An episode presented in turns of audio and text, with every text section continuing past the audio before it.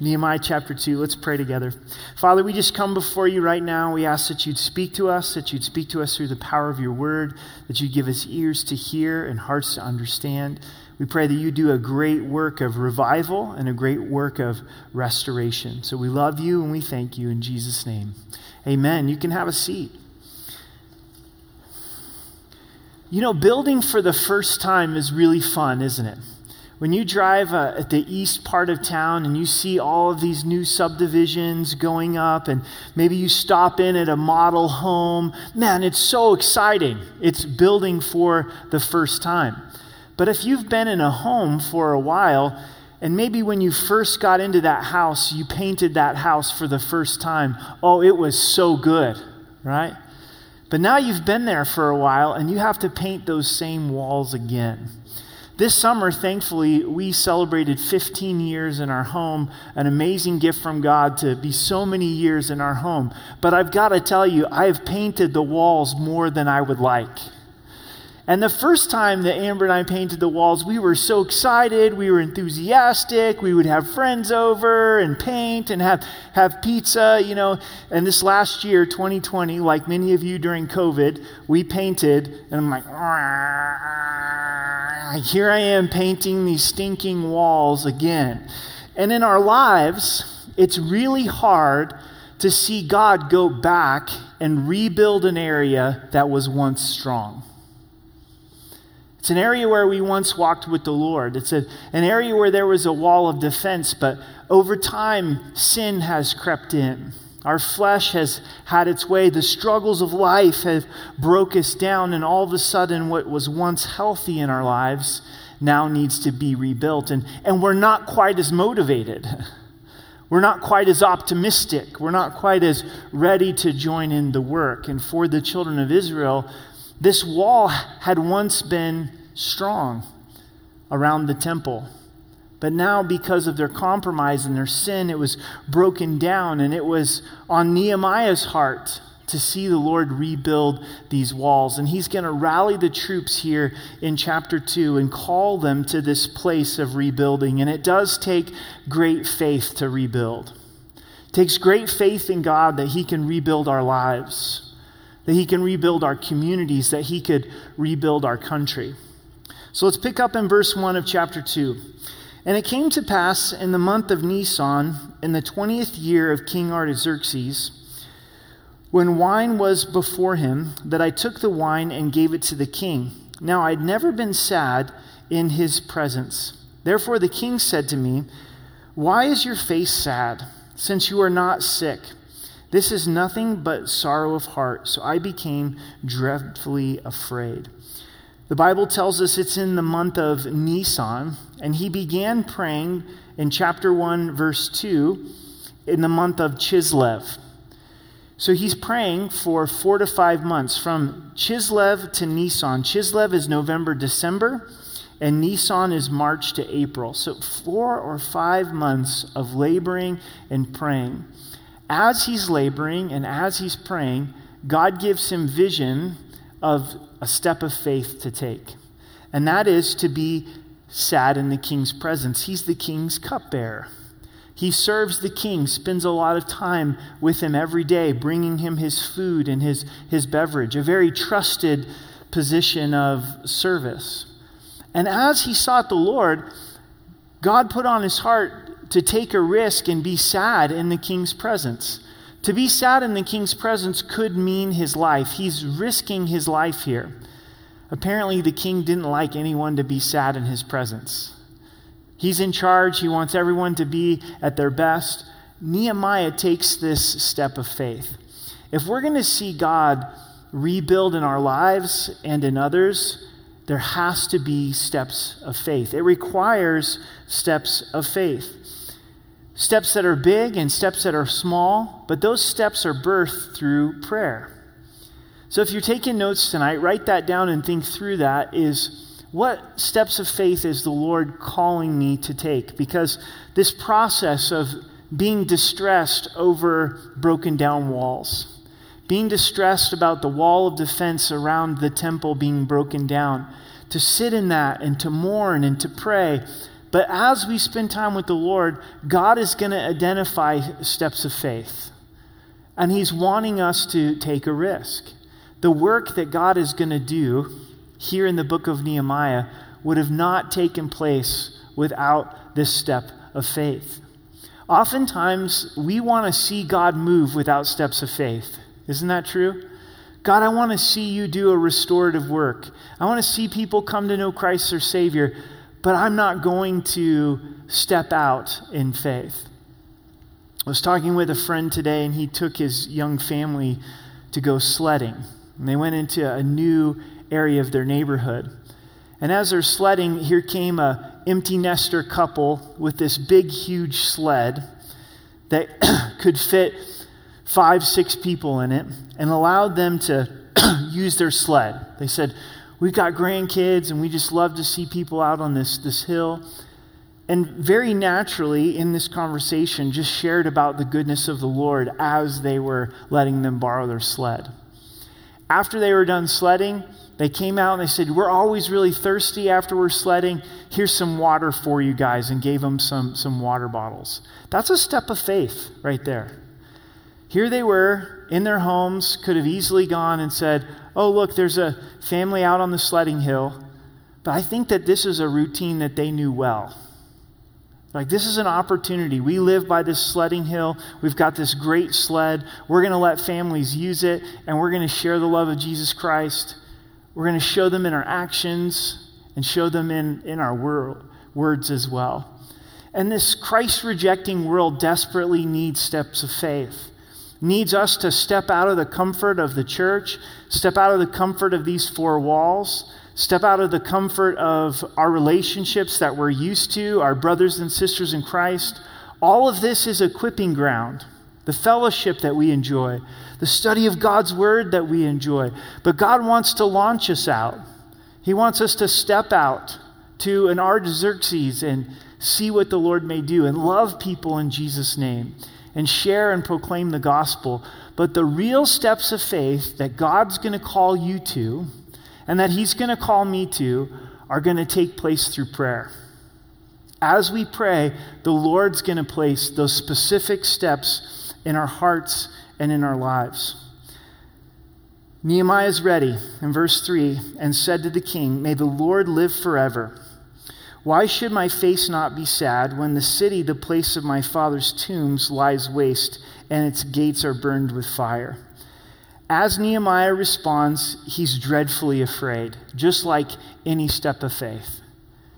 There's anticipation, but there's fear, and he says, Why would I not be sad because Jerusalem is in distress? The gates are burned down, the wall is in ruins. Then the king said to me, what do you request? So I prayed to the God of heaven. Nehemiah can start to see the door open. He can start to see God, God move. Okay, Nehemiah, what's your request? Nehemiah pauses and he prays. So he steps out in faith, but he also continues in prayer. It's not that Nehemiah had the opportunity to go get on his knees and pray or fast and pray at this moment. There were times of that in the past. But this is live action, flare prayer right up to God. Saying, Lord, I need your help right now. God, I need your wisdom.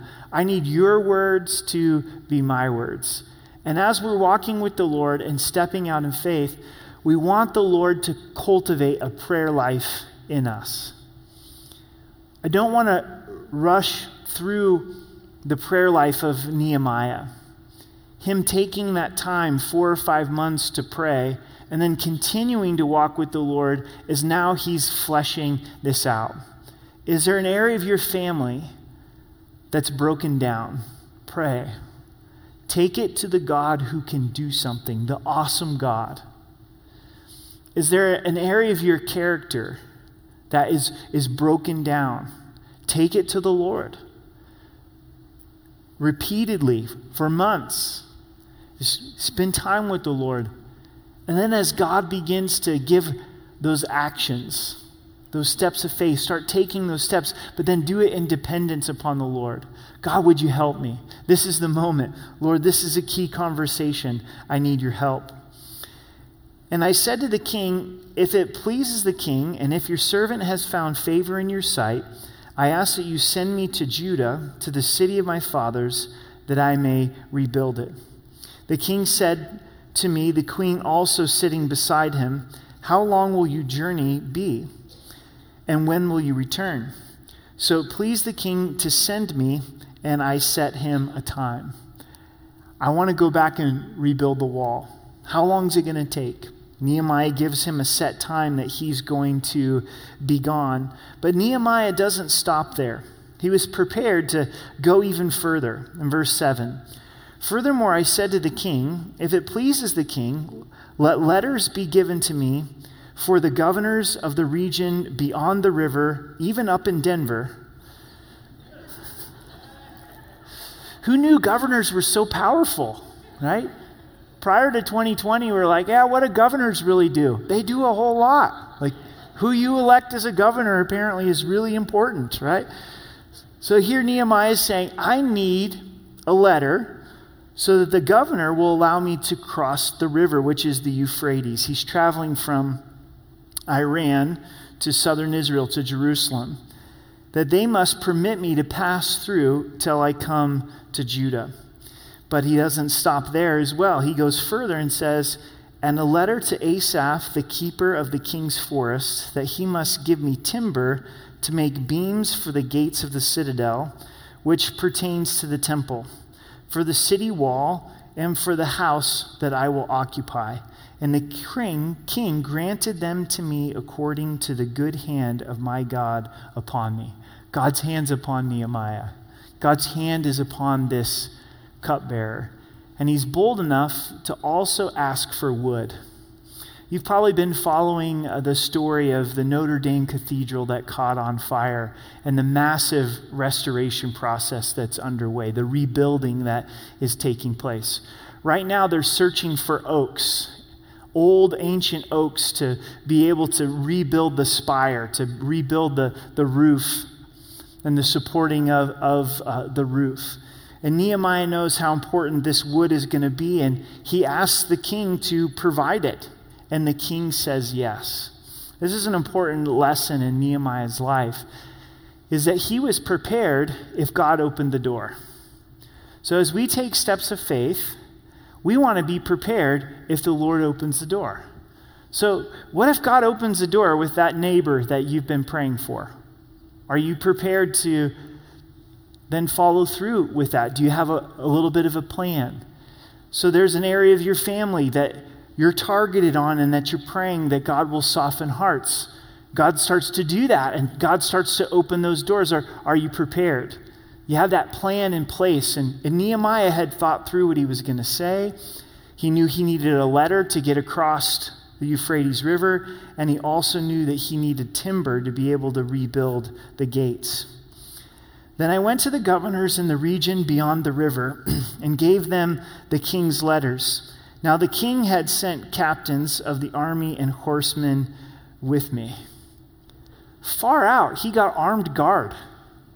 Not only does Nehemiah get to go, but he goes with a blessing to get across the river, gets free timber, lumber, and also gets an armed guard to escort him. I get the sense from the text that Artaxerxes had huge respect for Nehemiah. You could almost miss it, but in verse 1, it says that Nehemiah was serving. He was serving the king, he was bringing the king his wine. We don't know how many years Nehemiah served as a cupbearer. We know he's a slave, he's in captivity. He could have easily had a bad attitude. I don't want to serve this, this pagan king. But instead, he served faithfully because he was doing it unto the Lord. Now, when this moment comes, it seems that he has Artaxerxes' respect. Verse 10 When Sanballat the Horonite and Tobiah the Ammonite official heard of it, they were deeply disturbed that a man had come to seek the well being of the children of Israel. Remember these guys' names. They're going to come up through the book of Nehemiah Sanballat and Tobiah. They're the officials of the region. And they are not happy that somebody is there in Jerusalem seeking the well being of the children of Israel.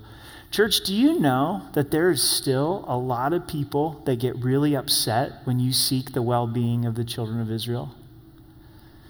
You can seek the well being of any people group, and you're a humanitarian hero. But you seek the well being of God's chosen people in the nation of Israel, and you're going to receive opposition. Why is that? Because there's a spiritual element, because they're God's chosen people. And Satan would love to wipe them off the face of the planet.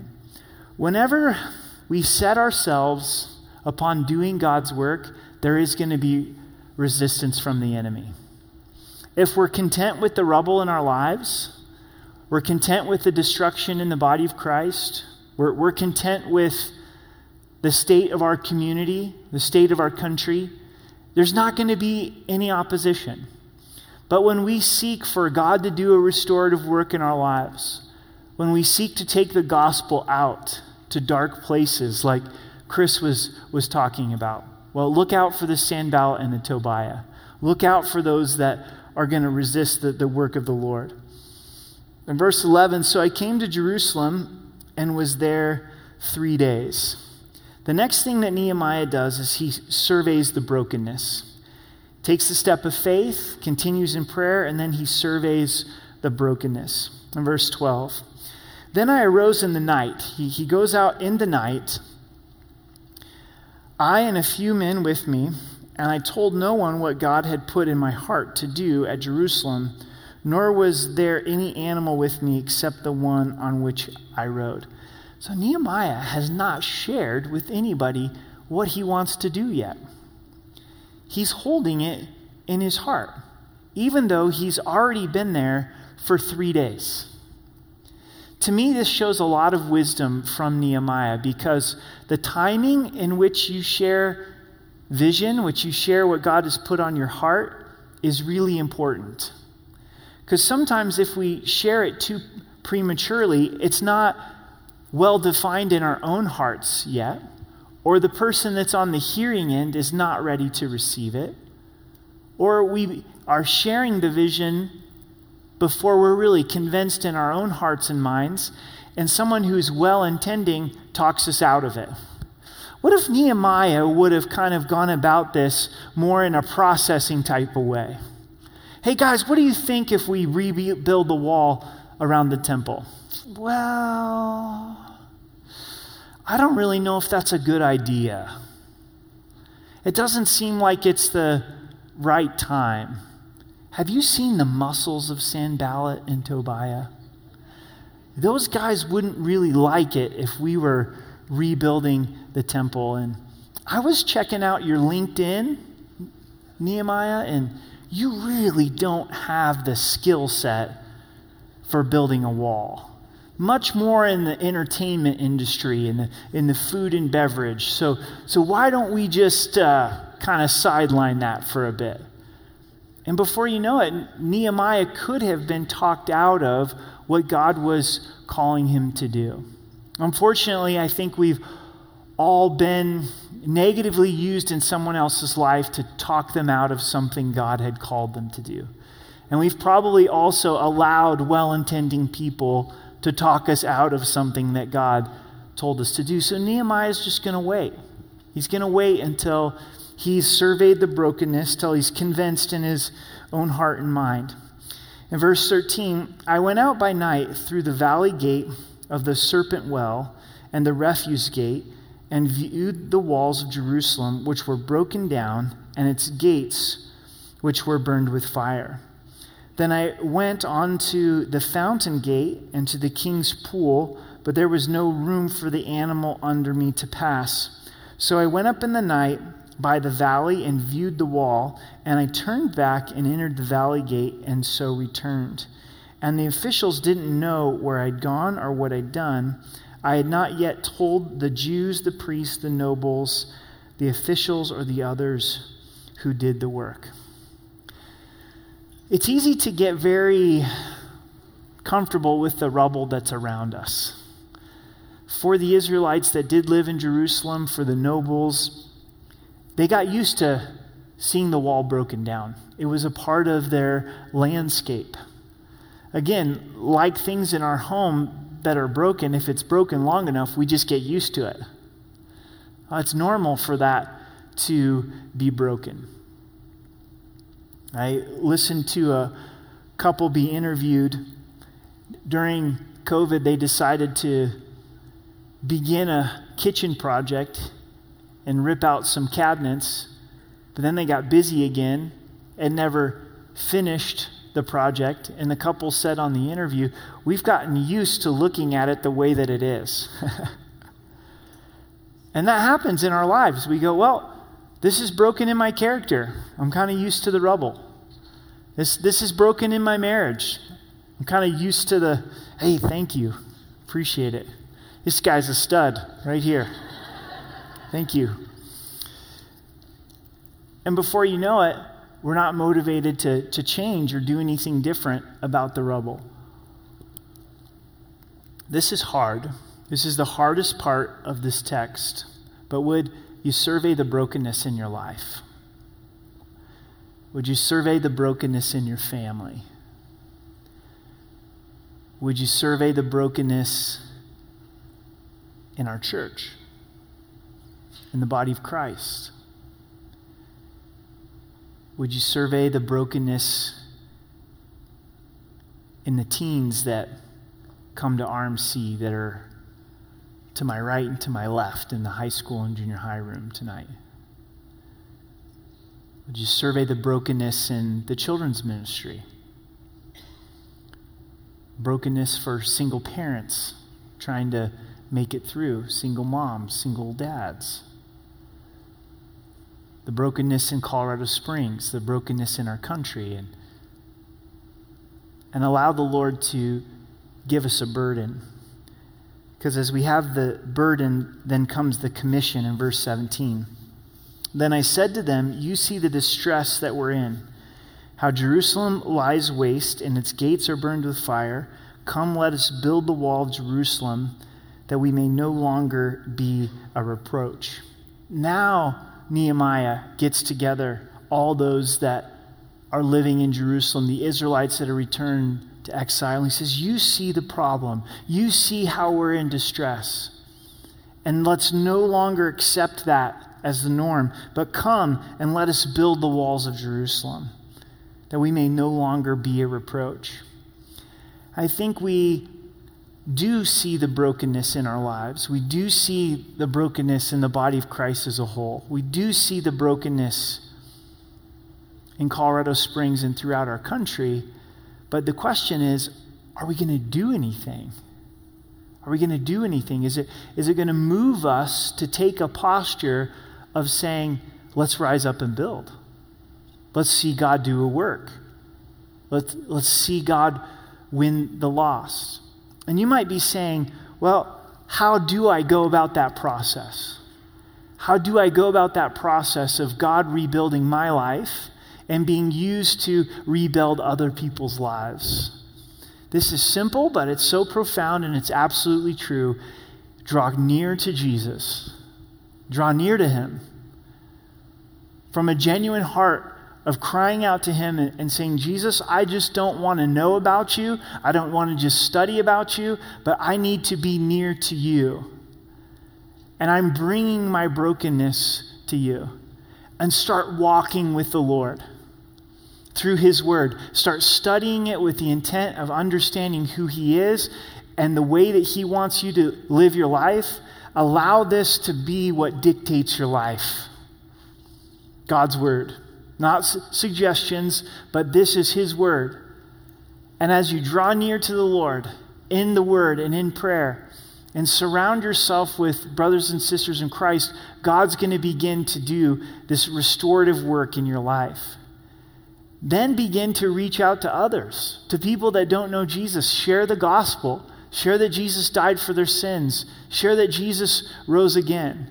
Jesus is the one who saves us and transforms us from the inside out.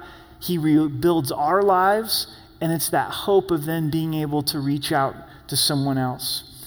Nehemiah here, he rallies the troops And the troops respond in verse 18 And I told them of the hand of my God, which had been good upon me, and also of the king's words that he had spoken to me. So they said, Let us rise up and build. Then they set their hands to the good work. Nehemiah doesn't try to do this alone. How many of us would have rolled up in Jerusalem like, God called me, He gave me this letter to get over the Euphrates, He's provided timber, so I'm going to start building the wall. I'm going to start getting the rocks and the concrete going, and I'm going to. And if He wants to bring other people into the process, He can. Nehemiah knows that's never going to work. This is something where God has to touch the hearts of God's people. And when it comes to rebuilding in our lives, we have to let other people be part of that process with us.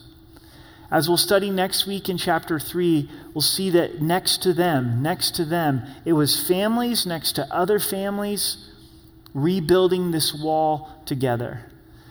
So if you're saying, man, there's a restorative work that God needs to do in my, my life, I would encourage you, don't try to do it alone. What do I mean? Let's say it is sexual sin. Well, let's say the, the struggle's anger or bitterness. You pick the struggle. But instead of trying to rebuild a wall of defense in that area by yourself, seek the Lord, draw near to Jesus, be in prayer, be in the Word, but then invite brothers or sisters in Christ into this process with you.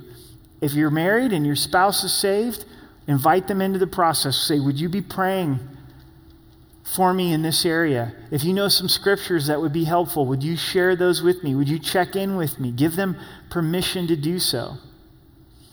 If that's not the position that you're in with your spouse, you're, you're single, your spouse isn't walking with the Lord, ladies, find women in the Lord that you can open up with, that you can say, Would you do some building with me? I need something more than just to hang out.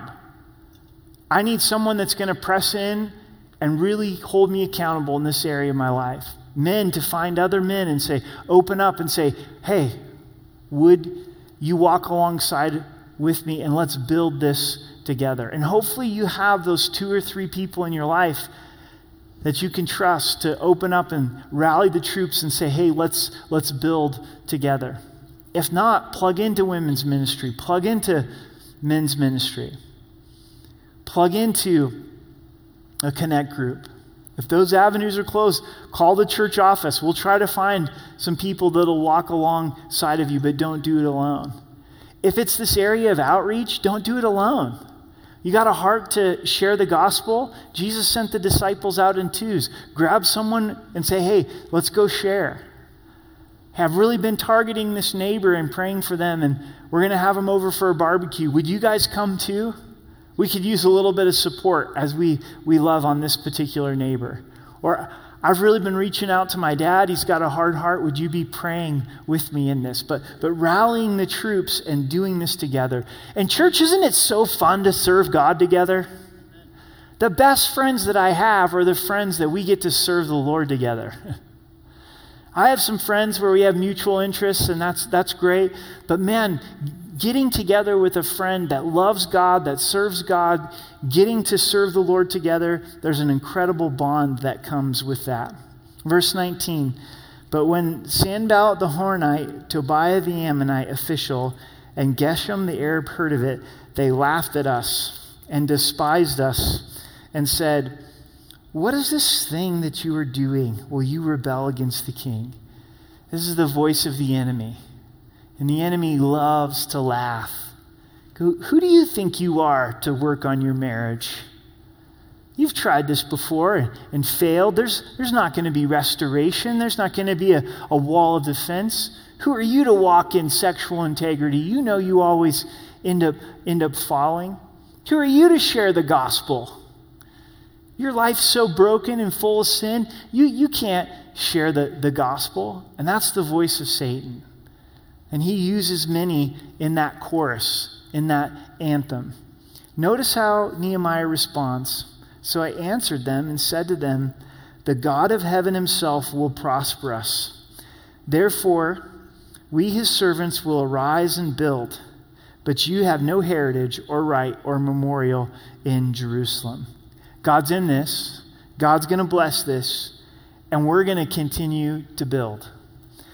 The best way to defeat the voice of the enemy in our lives is be faithful to do what God called you to do. You know how the wall was built around Jerusalem, around the temple? One brick at a time. They had to get up for 52 days and lay brick. And if they're focused on the enemy, trying to argue with the enemy, trying to prove to the enemy why they're worthy, the wall never gets built. So the best way to overcome the enemy is do what God's called you to do. Build that wall. Keep investing in that marriage. Keep focusing on the Lord to rebuild that sexual integrity. Keep reaching out with the gospel. And the Lord will be faithful to do that work. Brokenness, the rubble, rebuilding, having to repaint the same wall for the third or fourth time. What do we do with the brokenness in our lives and the brokenness with others? Let's fast forward just a little bit to the life of Jesus. There was something about Jesus where broken people knew that they could come to Jesus. Messed up people. To the point where they were so broken, so defiled, so sinful that when other people saw Jesus having a meal with them, they were appalled. Why is Jesus hanging out with them? Because they understood what Jesus was all about.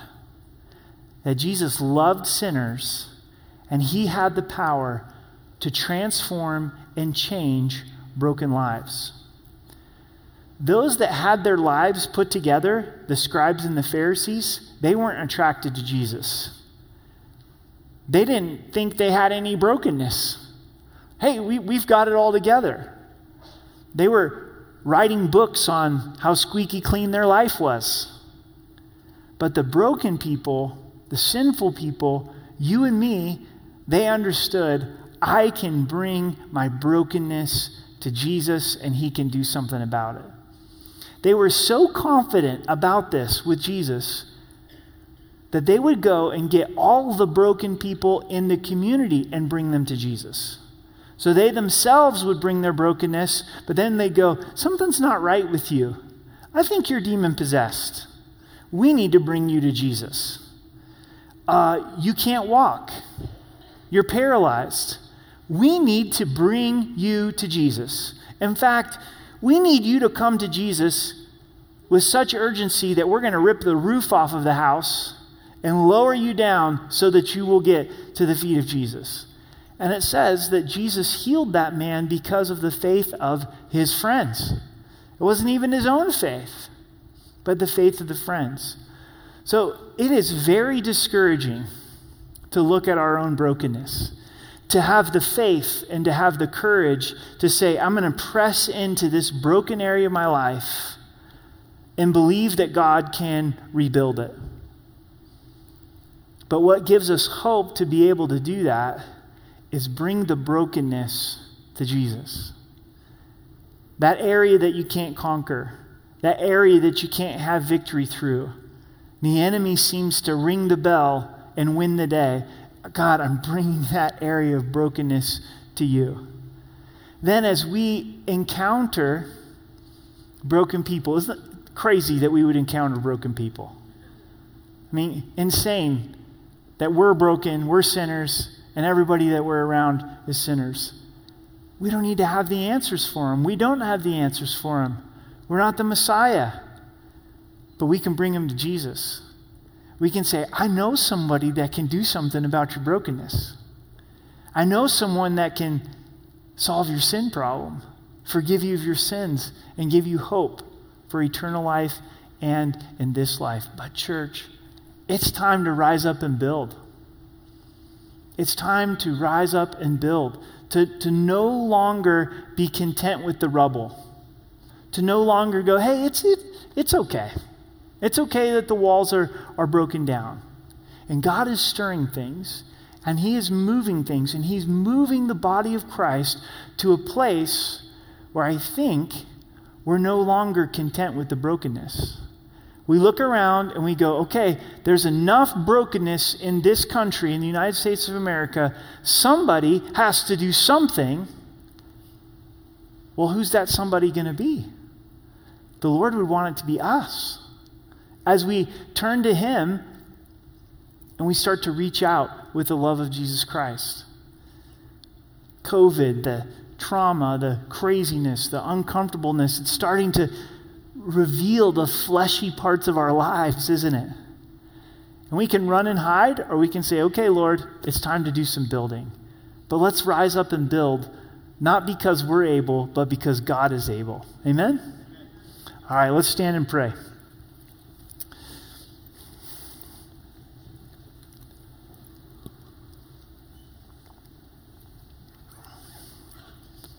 Jesus, we want to see you clearly, see your love, see your power.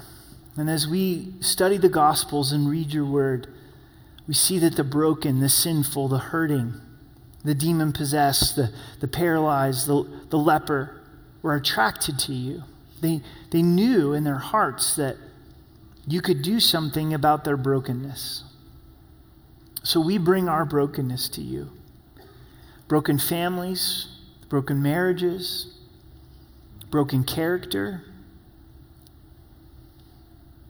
And we ask that you would do a great work of rebuilding. Help us to not be content with those areas of brokenness, but to seek you specifically about how you would do a work of restoration. And our hearts do hurt for our communities, for Colorado Springs, for this country, how we've rejected you. And we do pray that there would be a repentance, a turning from sin, and a turning back to you. And God, would you give us a, a hunger for lost souls? And would you give us opportunities to share the gospel this week? Divine opportunities. Fill us with your spirit to go out, to leave our, our place of comfort and in, enter into brokenness to see you do great works of restoration. So, God, we love you. And we thank you in Jesus' name. Amen.